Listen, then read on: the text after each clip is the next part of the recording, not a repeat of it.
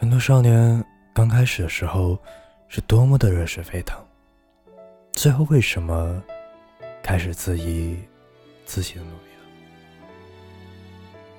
又是一年六月高考季，和公司同事聊起这个话题的时候，他说：“我依然清晰的记得去年刚出分的时候，所有人不可置信的眼光。”我把手上颤抖着一根烟接着一根烟的点，一向强势的妈妈却关上了房间的门，久久不肯出来。靠近之后，只听见深深的啜泣。我考砸了，在省重点高中，一模、二模、三模都名列前茅，被认定是广外稳定选手的我。最后去了一个一二本混合的学校。我一直是一个非常不愿意去付出努力的人。我总是幼稚又天真的觉得，毫不费力的赢，比拼尽全力的勉勉强强，看起来要好看多了。但后来才会发现，这真是一个不切实际的想法。所有命运馈赠的礼物，其实早已，其实早已在暗中标好了价格。头顶的电风扇总是转了一圈又一圈，桌子上堆得高高的试卷总是被吹起了一张又一张。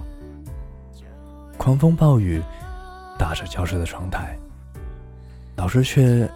面不改色的教你改成试卷，就是真真实实一段努力就会有回报的日子。对于大部分平凡的人来说，这决定了以后我们的生活哪怕再差，也会有个底线。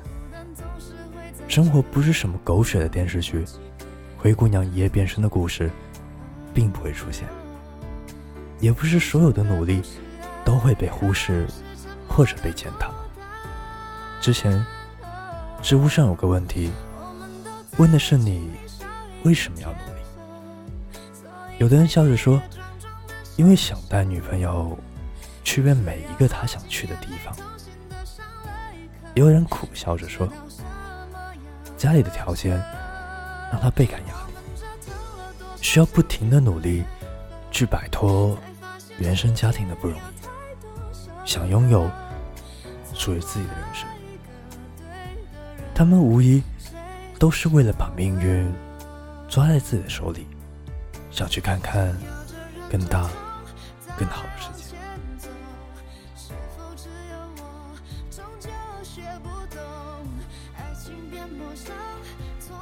但是我觉得。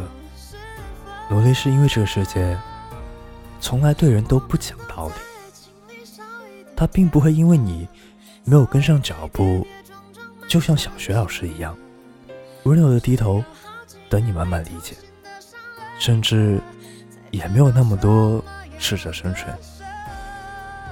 我们可能都需要一些欣喜若狂的时刻，相拥而泣的感觉，和为理想孤注一掷的勇气。很多人在高考后会突然间的迷失方向。我们通关了，十几年来一直被人告知这是实现人生价值的关卡，甚至想为此庆祝个三天三夜的心情都还没有过去，就马上陷入了对将来未知的焦虑。手机短信里那一条分数。并不是决定了我们以后生活的质量，但它却能决定我们以后生活区间的下限。我们为了这个数字努力奋斗的过程，其实也体现我们以后对待生活的态度。我有个朋友十分努力，只是实在无法成为最顶尖的那一小撮，但是。他对事情认真努力付出的态度，也让他在日后的生活里，最起码足够幸福美满。王小波说：“我相信，这不是我一个人的经历。傍晚时分，你坐在屋檐下，看着天慢慢的黑下去，心里寂寞和凄凉，感到自己的生命被剥夺了。当时我是个年轻人，但我害怕这样的生活下去，衰老下去。在我看来。”这是比死亡更可怕的事。现在我们也到了王小波当时的年纪，经历的却是另一种可怕。一群人坐在屋子里，打着游戏，看着电影，大吼大叫，里面混合着上头的音乐，毫不知天也暗黑下去。心中已被虚幻填满，脸上却洋溢着肤浅的快乐，丝毫感受不到生命在流逝着。我虽然和他们住在一起，但我害怕，害怕有一天我也这样生活下去，衰老下去。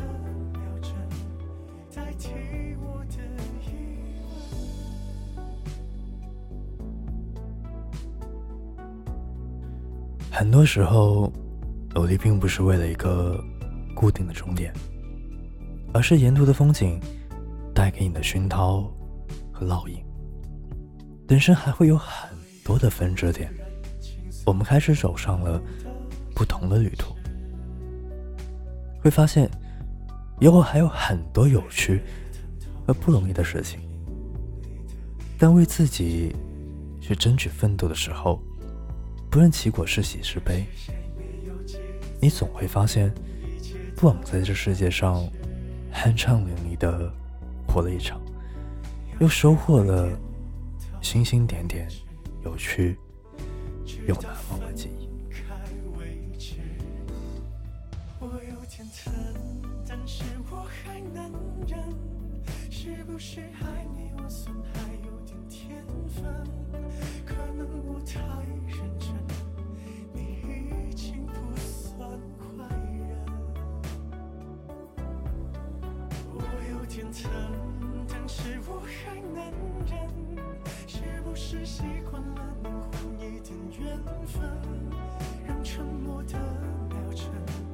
代替我的眼